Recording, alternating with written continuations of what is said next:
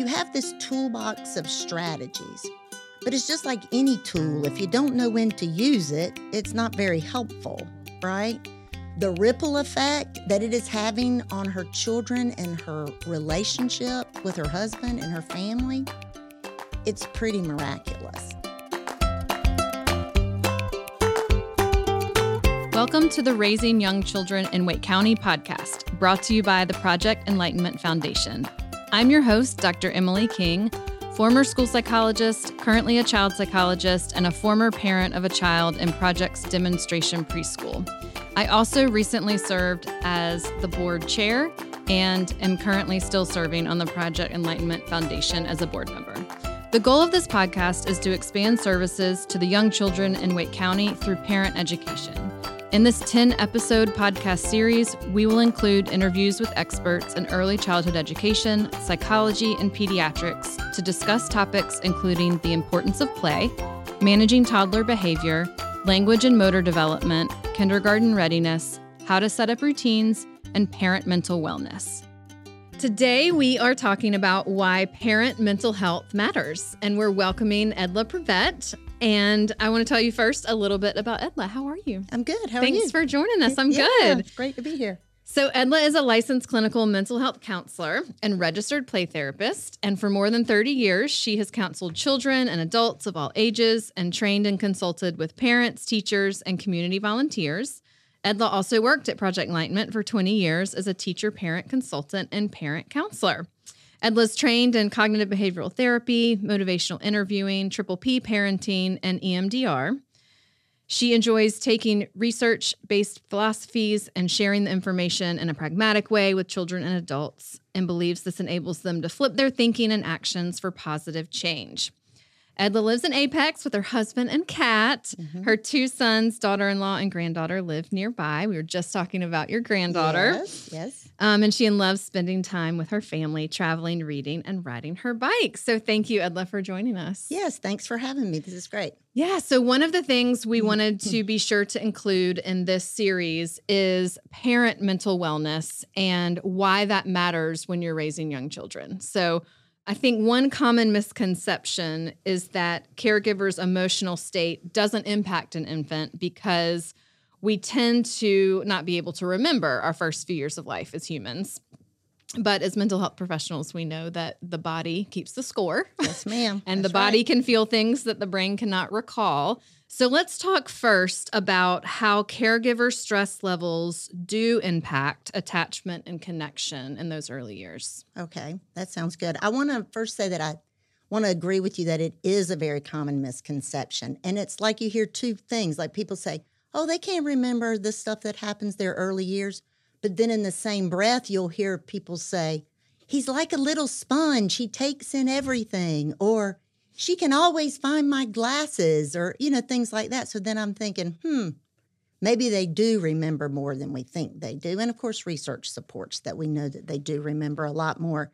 So I think we really have to think about if a parent is emotionally unavailable to their child, they're dysregulated or angry or distracted or tearful or anxious, any of those kinds of things, a child is going to absorb that. Mm-hmm. Now, what the child's response is to a parent's dysregulation could look a variety of ways, sort of depending on their temperament. They might shut down or they might act out because all of a sudden their world doesn't feel safe. When their caregiver is not available for whatever reason, it makes the child feel like their world is not as safe as they thought it was. Mm-hmm.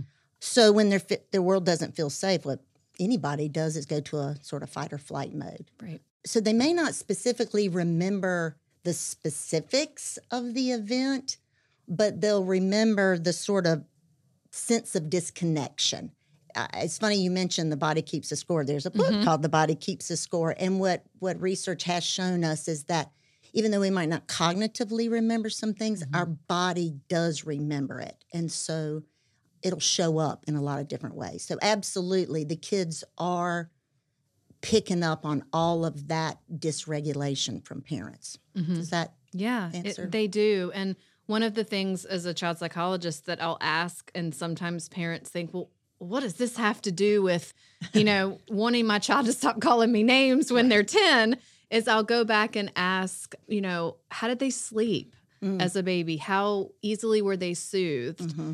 And how hard was it to connect with them? Because there are parent stressors that come from the environment and create parent stress, but then some children are hard to soothe. Correct. And that causes parent stress. Right. So can let's talk a little bit and tell me a little bit more, some examples of like that parent interaction script. I'm going off script here. I'm thinking. That's okay. I'm with you. I'm thinking like um, when a parent has trouble soothing a baby and then their body tenses up. That's a, that's a sure, similar sure. situation. I gotcha. Well, first of all, I would like to throw in there mm-hmm. um, one thing that that's not really part of this conversation today, but we could do a whole session on it, is about kids' temperament and how parents don't always understand the nuances of their temperament. So you're exactly right. You know, sometimes it's hard for, you know, parents get stressed out because they don't know how to soothe their child. And part of that's because of their child's temperament, right? And so if you can't soothe your child, then that's going to make you stressed out, mm-hmm. which is going to make you more dysregulated. So right. is that... Is I, that's the, exactly what I'm talking about. Yes. Okay. So when a child is hard to soothe and they may, you know, many of our kids have completely different temperaments sure. than we Absolutely. do. Yes. And you feel that even right. in holding an infant. Yes. So let's talk about co-regulation because sure. we're, we're getting there with mm-hmm. talking through an adult staying regulated and then a child being regulated. So what is co-regulation? Well, I guess the definition of it is when there's sort of a supportive process between the parent and the child that fosters the child's self-regulation. So if a caring adult is regulated, they will support the child in various ways by sort of downloading their calm to them, mm-hmm. for lack of a better way to explain it. So it helps the child come become self-regulated. So sort of moving a child from anxious to calm, from angry to settled, that sort of thing. But the trick with that, for co-regulation to work, the parent has to, or the caregiver has to be regulated themselves. Right. You can't download what you don't have. Correct. Correct. You mentioned um, my granddaughter, and it's been fascinating to, um, I worked at Project Enlightenment when my children were really little. They're lucky that I worked at Project Enlightenment when my children were little, really little, because I learned so much there. And now that I have a granddaughter, and I was keeping her one day, and she was fussy and she couldn't go to sleep. And something I know now that I didn't necessarily know when my children were little was that I had to take my deep breaths, and I even rocked myself to download that to Kennedy, and then she got calmer. Mm-hmm. And I was like, oh, my gosh, this is so cool. It works. It works. Right. That's exactly right. Yeah. So that is a great example of what it looks like for a parent or a caregiver to regulate first mm-hmm. in a stressful moment, and then it just translates. Our nervous systems are contagious, and they just translate to each other. So right. I love that example. Right, right. So what about when a parent has reached their limit and okay. maybe regret something they've done and gotten upset and how they've responded to a child? So this would be, you know, when kids are a little older, we talked um, – before in this series about toddler behavior, mm-hmm. which, you know, gets us going for mm-hmm. all of all of us parents. We just have a really hard time um, processing what a toddler might be doing and not taking it personally mm-hmm. and handling just that they're having a hard time. So that's a challenge, I think, for all adults of young children. So I think every parent knows that they've felt this way of I've, I've raised my voice, or I've used a right. tone I don't like, or I've said something and my stress has just been thrown at my child and right. I'm feeling terrible about it. You know, what's an example of how we can repair that with a young child? Okay. Yeah, no, I've got a lot of yeah. ideas about that. Can I backtrack Let's just do. a second, mm-hmm. though, about the co-regulation yeah. piece? Because I think it would be helpful if I shared a couple of examples of what a co-regulated um, situation was and one that's not regulated. And then I think that'll lead us into yeah, absolutely. the the regret that parents have mm-hmm. when they fuss it. Mm-hmm. So I always think about being in Target. And, you know, there's there's always somebody in Target. And, and you can see a co-regulated relationship. You know that dollar spot that they have right when you walk in Target, right? So you go in and the kid starts crying. They want something from... from the dollar spot. And a co-regulated relationship, what you will see if you catch it, because a lot of times you won't notice this because it's not a big loud explosion, is the parent will be talking quietly. They will be making eye contact. They will be leaning into the child. They may be rubbing the child's back. And then the child a lot of times turn around and hug them. And then they're able to coach them on their way, right? We don't notice those situations in Target because the parents have sort of brought down that energy with their interaction. But there's two other scenarios that we do recognize in Target. The kid wants something from the dollar spot, and the parent's like, no, you're not getting anything from the dollar spot. Quit your whining. Or, you know, they kind of yell and they're harsh with them, right? What happens? The kid escalates. Yep. Now all of a sudden the kid's really pitching a fit, right? Mm-hmm. So that would be an example of where the parent downloaded their dysregulation and created more of a problem for the child. Mm-hmm. So the, again, the child doesn't feel safe, so it's fight or flight, right? Yep. The other example that you see oftentimes in Target, so to speak, is that the kid wants something from Dollar Spot, but the parent ignores them. Mm-hmm. They just keep pushing their cart. They don't say anything to them. They just keep on going. They ignore them. And what happens? Kid escalates mm-hmm. because they're not yelling and screaming, but they're not connecting with them either. So it's all this really subtle, all these little nuances of things that we have to think about. Yep. So sometimes we do regret, have regrets of what we do, or sometimes we just don't know, or sometimes we're just mm-hmm. embarrassed. And Target, we're just embarrassed is probably as much as anything. Right. And we all bring our, you know, whatever has happened to us that day. Oh, absolutely. You know, our nervous systems mm-hmm. are sometimes at capacity. And right. um, on one, you know, a rested Saturday morning, we may respond in one way. Absolutely. And on a stressful Wednesday night in a rush, we may right. respond in another way. And, and parents need to know that they're not going to always respond in the same way. Oh, absolutely. And that's okay. But yes. that's what's so... Um, powerful about the repair, because mm-hmm. we get to share with our kids right. that um, we are human and sure. we respond in different ways at different times, and we get to model what our feelings look like. Right, right. And model that we want to keep working on it. We want to keep working to be the parent that they right. need us to be in that situation. And and to kind of circle back to what mm-hmm. you were saying about when we do we Or, you know, reach our limits and when we do have regrets, because absolutely that happens. You know, parenting is the most wonderful and rewarding thing that you can do, but boy, it's brutal. Mm-hmm. What's that saying? The um, the years are short and the days are long. Yep. Uh, yes. Yes, that is all true, right? And so there are some times that we really just don't do it so great. You know, mm-hmm. we, we just, we mess up, you know? Mm-hmm. And when I'm working with parents around this topic that have a lot of regret or guilt around their interactions with their kids, I always talk about, let's think about the emotional deposits that you've made within a day. I compare it to a savings account, actually. Mm-hmm. Um, I don't know if you ever met Dorothy Thompson. She was a parent educator at Project Enlightenment years ago. And when I first started working at Project Enlightenment, you know, and you, you're meeting everybody and kind of learning their styles, Dorothy was notorious for painting a picture for parents of things that they could relate to, right? And so I use that a lot. And in this particular case, I'll say to the parents, you know, if you put five dollars in your savings account, ten dollars in your savings account, one hundred dollars in your savings account, it adds up pretty quickly.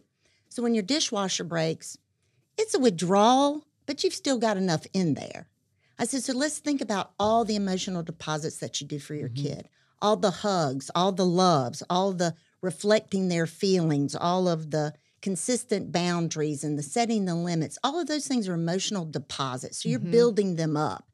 So when you have a bad day and you yell at them, yeah, it's a withdrawal, but it's not emptying out their sense of safety, loving, and belonging. And parents can get that because they understand about a savings account mm-hmm. and how that works. Right.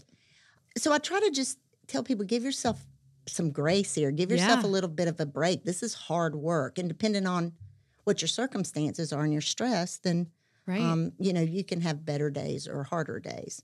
And, and then I think the pe- the part that you made about, or the point that you made about modeling, I, I thought that was spot on. When we do something that with our kid or say something to our kid that we, we don't feel great about, mm-hmm. we can make amends for that. Yeah. You know, we can apologize for that. We can say, you know, mom was really overwhelmed, or mom was really tired, or mom was really disappointed.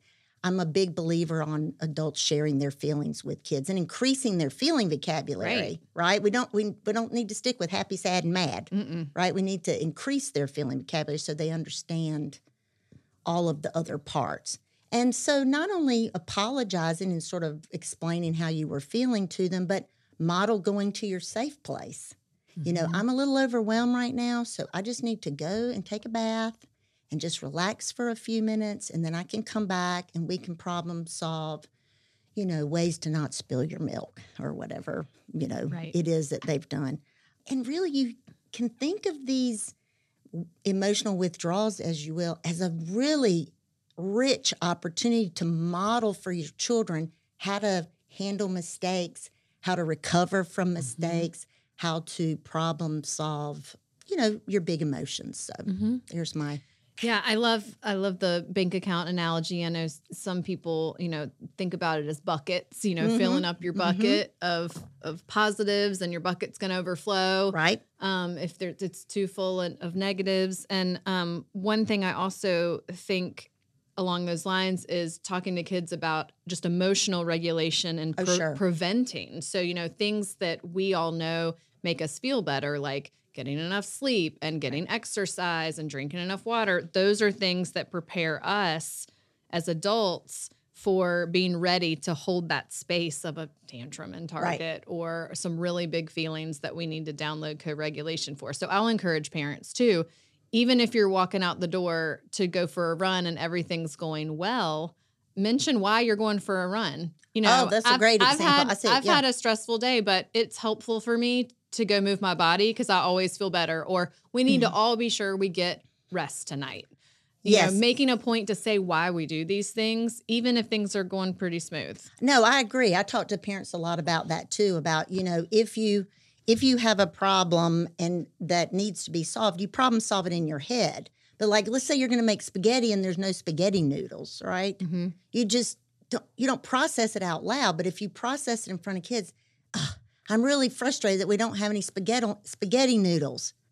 What can I do?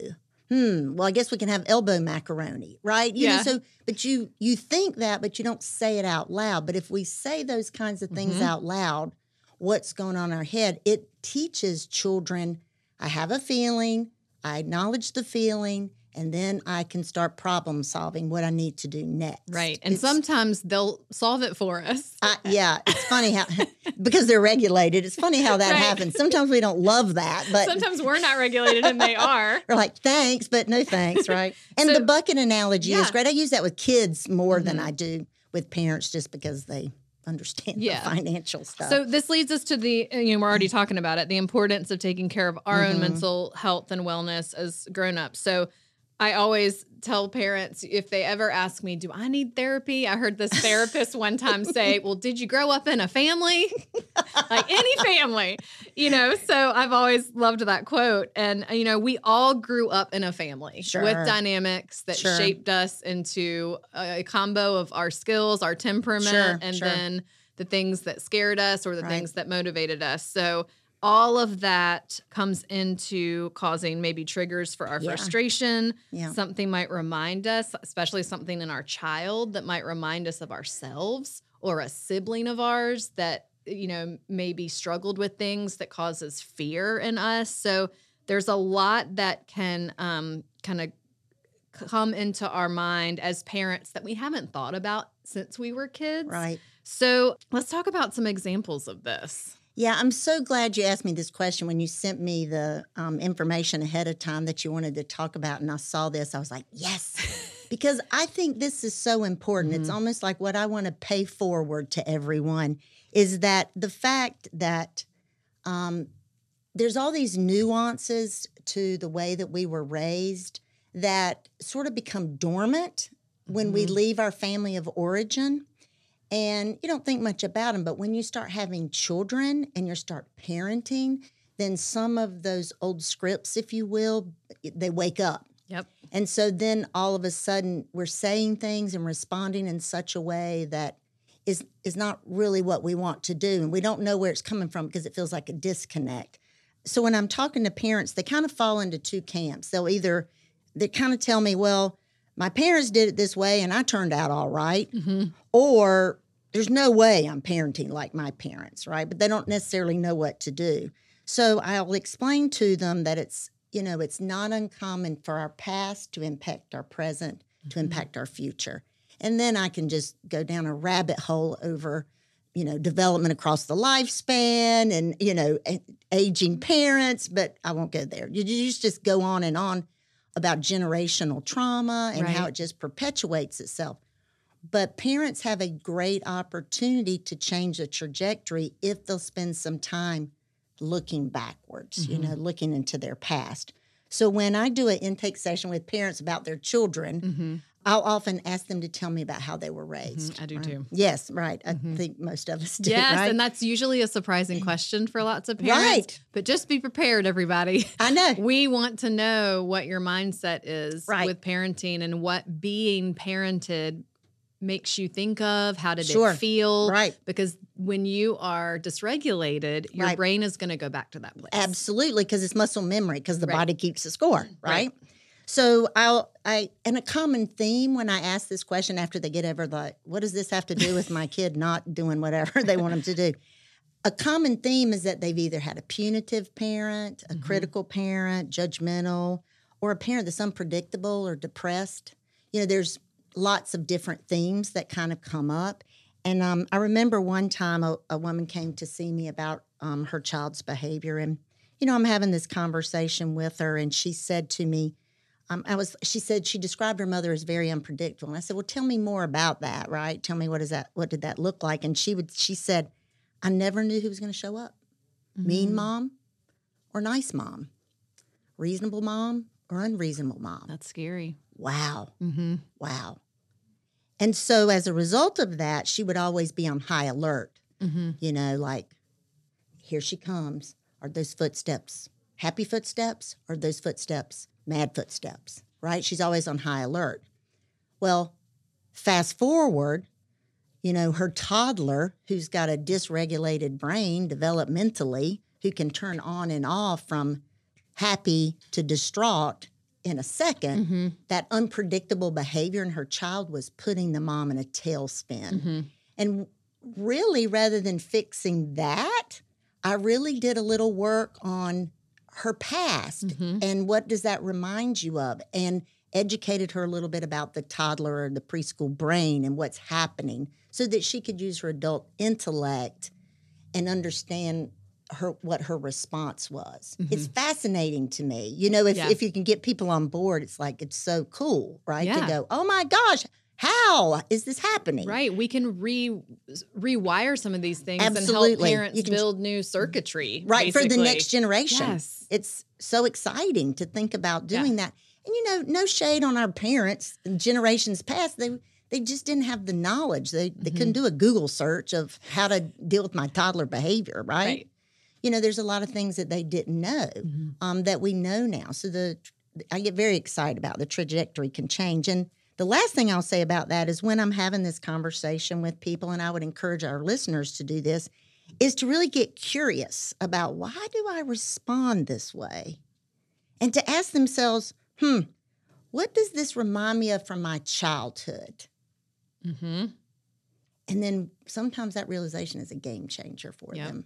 It's yep. exciting. It gives me chills. I, I have know. chills right this second. I do too. Okay. Enough of that. So, so why, so why do we have chills, Edla? Okay, no. Let's talk about the, um, just the, the systemic, you know, things that are happening in our nervous system. Mm-hmm. So strategies, you know, we want to get into some strategies for helping parents right. regulate their emotions, but we can't do that unless we go back and do a little, um, education for everybody listening about what is going on in our brains here. Yeah. yeah. My business partner, Elizabeth Worley, and I have done some C B T training. And C B T, C B T, as you know, stands for cognitive behavior therapy. And a lot of the framework of that is that you develop these tools, right? And so Elizabeth and I just started having a lot of conversation about the fact that something felt disconnected to us. And it may have evolved some now. I haven't done any recent um, training on that. But it's like you have this toolbox of strategies. But it's just like any tool. If you don't know when to use it, it's not very helpful, mm-hmm. right? what she and I talk a lot about is that you've got to recognize what's going on in your body first so that you know which tool to use. Mm-hmm. So just pragmatically, let's talk about some of the tools, that the strategies that people mm-hmm. can use to regulate their emotions, and then I'll sort of bridge it into how to know which tool to use. You know, when we talk about tools to calm down, there are a lot of those mindfulness tools, right? A lot, people usually know the kinds of things that calm them down. It might be deep breathing. It might be exercising, listening to music, drawing, journaling, taking a bath, talking to friends. Mm-hmm. You know, you, you've kind of just through trial and error figured out the kinds of things that have calmed you down. But like any tool, if you don't, if you're not sure when to use it or you wait too long to use it, back to your example of, I've had a hard day, I'm going to go for a run. That's prevention because you're you're mm-hmm. ahead of it, right? Right. But if you've just lost it, then the tools fall a little bit short. And you if, might need something different. Right, or you might right. need something different, right? So once I tell parents about the tools, then I like to give them sort of a basic brain science um information. Mm-hmm. The listeners can't see me, but I'll I'll explain this. If you put your thumb in your palm and then close your fingers over it like you're making a fist, you're creating what I call a hand brain. You can do a Google search or YouTube and look at hand brain. There's lots of videos yeah. about it. But I explained to parents that your fingers, this is your prefrontal cortex. This is the thinking part of your brain. When you're regulated, you're in this part of your brain, right? So you can problem solve, you can make decisions, you're reasonable, right? Mm-hmm. When you're in this interior part where your thumb is against your palm, that would be your limbic system. This is your emotional center, right? So what this would look like in a parent or a child, I guess even, is if you're yelling or criticizing or blaming or shaming, name calling, that kind of thing, then you're in this limbic sort of emotional state. Mm-hmm. And then finally, the, the base of your hand is would be like your brainstem. And this is safety, not just physical safety, but emotional safety as well. Mm-hmm. So this is when you get sort of your fight or flight mode, mm-hmm. you know, fight, flight, fool, and freeze is mm-hmm. how I remember it, right? And it's about safety. So the mindfulness tools work super well and pretty quickly if you can recognize, you know, when you're in your limbic system or when you're getting ready to go to your limbic system, right? Mm-hmm. They'll work when you're, I call it deep in your brainstem or deep in your mm-hmm. limbic system. They'll work then too, but they, it takes a little more effort mm-hmm. for, and it takes a little bit longer. So you'll often hear people say, oh, none of these strategies work for me. Well, and for kids, this is when kids uh, say, don't tell me to breathe. I don't want to breathe right now. You know, and I would say if they're not breathing and they can tell you they won't breathe, you've moved them to their limbic system or right. their prefrontal, because they're right. thinking about they it. They are no, thinking. I don't want to do that. But I think it's um once parents can understand, and I'll tell them, I'll say, spend a couple of days just identifying people's brain states. The mm-hmm. person in the grocery store tapping their foot and sighing. Mm-hmm. They're in their limbic system. You mm-hmm. know, the person cutting you off in traffic, they might be in their brainstem. I mean, just kind of getting used to what it looks this like. This is the fun game psychologists play oh, in yeah, public. I know. I have to like put the blinders on. Do not engage. Do not look around, right? But then they can start to recognize it. And so when you recognize it in your body, mm-hmm. and if you recognize yourself going to your limbic system, then these strategies, they work like a charm. Mm-hmm. But it's first that body work and that sort of reflection. Yep. I get so excited talking I know. about it. I know. So interesting. And when we model this, we teach our kids. We Absolutely. show our kids. Absolutely. And we let them, when we come back and repair, like we right. were talking about earlier, we can say, I was overwhelmed with my emotions at right. that moment, and I'm working on being able to not raise my voice or not, you know, say things that, you know, my parents maybe said to me when right. I got upset. You know, maybe don't go into that much detail, but depends on the age of the kid. Right, right, right. And recognizing these things and help just helps us feel more confident as parents sure. that you're not quote unquote bad. Right. Nobody, no, nobody's bad here. No, not at all. Everybody's just having a feeling. Right. Yeah.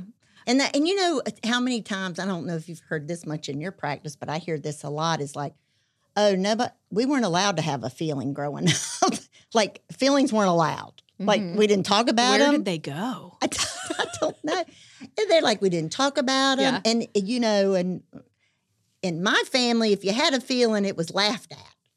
Oh. I, and so then that sort of puts a whole nother. Dismissed it. Yeah. Uh, or, or yeah, that puts a whole nother thing. So we all have our stuff that we bring to the table. And, well, and that's a great question to start with. Just ask yourself yeah. as a parent, what happened when you were a kid? What happened when you when anybody had a feeling? Oh, that's a, that is a good question just, to ask yourself. What's your question? What's your answer to that question? And then just start getting curious. Yeah. Yeah. And I um I heard th- this last week, and it's reminding me of this conversation. Um, I know many young parents might follow this psychologist named Doctor Becky. Mm-hmm. She's in, yeah. in um, New York, but does she have a new book that just she has came a new out? book yeah. that came mm-hmm. out? And but I love how she talks about babies. She said, you know, babies. They're just, you know, no six-month-old has ever been like, I'm just going to be so difficult right now. I'm going to cry right. until my parent can't sleep. You know, they're just a ball full of feelings. Right, and right. somewhere between baby and getting into like, you know, kind of school age yep. and, you know, we're starting Older. to respond mm-hmm. to all the expectations placed on us, we start to change how we respond to our environment, and we start to filter our feelings. Right, we do. And so we want to help our young kids feel the feelings, but also know the boundaries of we can't hurt people. Sure, sure. We can't call names, right. but you can feel your feelings because sure. if not, we're just, you know, going to be really stressed. Uh, right, right. And that's where I was like, we have to be careful we can go down a rabbit hole because then it's like, well, what about this and what about that? Mm-hmm. And then, you know, but you're right. We, I mean, feelings are a part of the equation. And if we just let them be part of the equation, then it's fine. It doesn't mm-hmm. have to be a, a good or a bad mm-hmm. thing. It's just part of it, just like taking care of, you know, eating right and, you know, mm-hmm. eating well and exercising and getting enough sleep. It's taking care of your emotional health. Right. Same thing. So what if a parent is listening and they're wondering, is this something that I'm feeling that I might need help talking to yeah. a therapist about? Mm-hmm. Or is this something I should just do some more self-care strategies on? So, you know, where would you counsel parents to start with making that decision? So one thing it didn't say in my bio is that I was a former middle school science teacher. Oh, we missed that detail. Well, it's not really relevant except until about what I'm getting ready to tell you I right now. It. So to answer your question, I, when I've when a parent comes to see me or if they're wondering, I'll have them collect a little data. Uh-huh. So I'll have them ask themselves a few questions and then come up with sort of a Likert scale for that, mm-hmm. a rating scale. Yeah. So I'll ask them first to ask themselves, how often am I losing it or getting overwhelmed with my children? Is it multiple times a day, once a week, once a month? Track it for a mm-hmm. little while. See see how often you put it, put it on the calendar, put it on the data sheet. The second thing is I'll say, how intense are the upsets on a scale of like one to ten? And you rank it, eight, eight, seven, ten, or uh, two, three, four, whatever. Um, and then the third thing I'll have them sort of track or think about is how long do my upsets last? Is it just a couple of minutes, five minutes, forty-five minutes, half a day? And mm-hmm. then finally to ask themselves, are my strategies that I'm using to calm down, are they working consistently?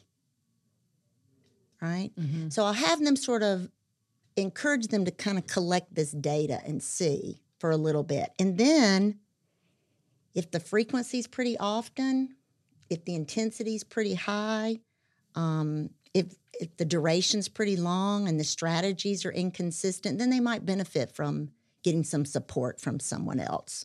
You know, generally by the time adults get to me, they've exhausted their attempts to manage their anger or anxiety mm-hmm. or whatever they're working on, and they're ready to do some work. And, and you know, another thing that's super common, at least for me in my practice, is parents will bring their kid to see me or they'll come in for parent mm-hmm. work. And then it's not too many sessions in with the kid. I'm, I'll have a conversation with the parents, which I do is just part of my clients, the mm-hmm. way that I work. And it's not unusual for the parent to then come see me as an adult client. Right. right. Be, and I, it's miraculous. I'm thinking of one um, client not too long ago. I had seen her daughter off and on for a couple of years, actually. And, and I got pretty close with the mom, and I got to the point I was like, you know, I'm kind of feeling like maybe you should come in and see me, and let's stop seeing her. I said, I feel like you could really do some work, mm-hmm. and it may have a ripple effect. Mm-hmm. And I've been working with her about... the mother about six months as an mm-hmm. adult on her mm-hmm. past stuff, mm-hmm. the ripple effect yeah. that it is having on her children and her relationship with her husband and her family it's pretty miraculous. So, of course, I'm all about it. You know, right. I'm like, but I don't know about you, but I know lots of parents feel, you know, like something's their fault, or they have an, you know, absolutely. immediate defensive feeling that rises when a professional says, you know, let's talk about your past. So, right. I mean, what would you want parents to know that are listening if a professional says that, you know, we think this could be helpful to talk about how you were raised? I think one of the things I would say is I would share a little bit of personal information. Mm-hmm. I know they, you know, when we're in school, they tell us don't self-disclose, don't give a lot of personal information. And I don't, I understand that. For me, the way that I work as a therapist is like, look, I've been there. Mm-hmm. I raised two boys and I didn't always do it right, you know, and I so want to change the trajectory from the way that I was raised. And I think I would also want to say, let's look at this as like you need a tutor. You know, if you are having trouble in school, you just get a math tutor. Mm-hmm. This is just what this is. You're just going to a tutor, if that helps you think about it in such a way that mm-hmm. you can be more successful. Right. I don't know. Does that? Right. Yeah. And the other thing I think of too is, you know, yes, there are developmental skills that, sure. you know, kids work on and anxieties mm-hmm. that kids work on, but they don't live in a vacuum. No. Right. Mm-hmm. And so it is always, to me at least, professionally, a family approach if you're working right. with children. Because oh, it absolutely is. You're, I mean, you're treating the relationship, not just the child. So mm-hmm. I think anyone listening, I would want parents to know that it's, it's kind of par for the course. Be ready to to share your feelings about things and your frustrations, and and know that you're getting an objective point of view that could be helpful. Right. Um, and it's not just about getting your child to change something. That's the outcome we hope for. Sure. But um, it can be a much more complex and, and deeper conversation. And I think I, I agree with that. And I think also looking at how lucky parents are today. Yeah. They have a support system. It's okay to talk about mental health, yes. right? It's okay to ask for help, you know, and I don't think that historically that's always been um, an okay thing. You just didn't tell your neighbors. You just didn't talk about it. You just swept it under the car- carpet and you acted like you were supposed to. Right. Mm-hmm. And and I think there's been a lot of damage because of that. So I think people raising children now have a real advantage over, you know, like my parents' generation for sure. And I'm older than thirty. Anyway, so. Yeah. Well, thank you so yeah. much for joining us. This has been so helpful. I hope parents find this helpful and to have a, a mindset shift in how they mm-hmm. think about the impact and the ripple effects of their own mental wellness. And anything else you want to share with us? No, I thank you so much for having me. This was okay. great. It was fun.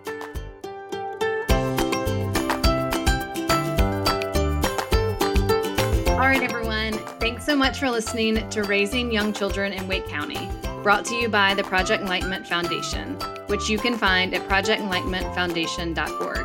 We would love for you to subscribe to this show and share it with your friends and fellow parents. We're all in this together, and we hope we can make a difference in the lives of parents and children. Thanks to K and L Gates, a global law firm with offices in Raleigh and R T P, for their generous contribution to make this podcast happen. Thank you to our sponsors, the Empire Gives Back Foundation and Empire Eats, which includes the downtown Raleigh restaurants City, Gravy, Raleigh Times, Mecca, and The Pit Authentic Barbecue, bringing great food to the community as well as supporting local causes, especially those that touch the lives of children. Thanks to B H D P, an award-winning international architectural firm, which is recognized for intelligent, innovative, and inspiring design solutions in architecture, planning, and interior design. This podcast is edited and produced by Earfluence. I'm Doctor Emily King, and we'll see you again soon on Raising Young Children in Wake County.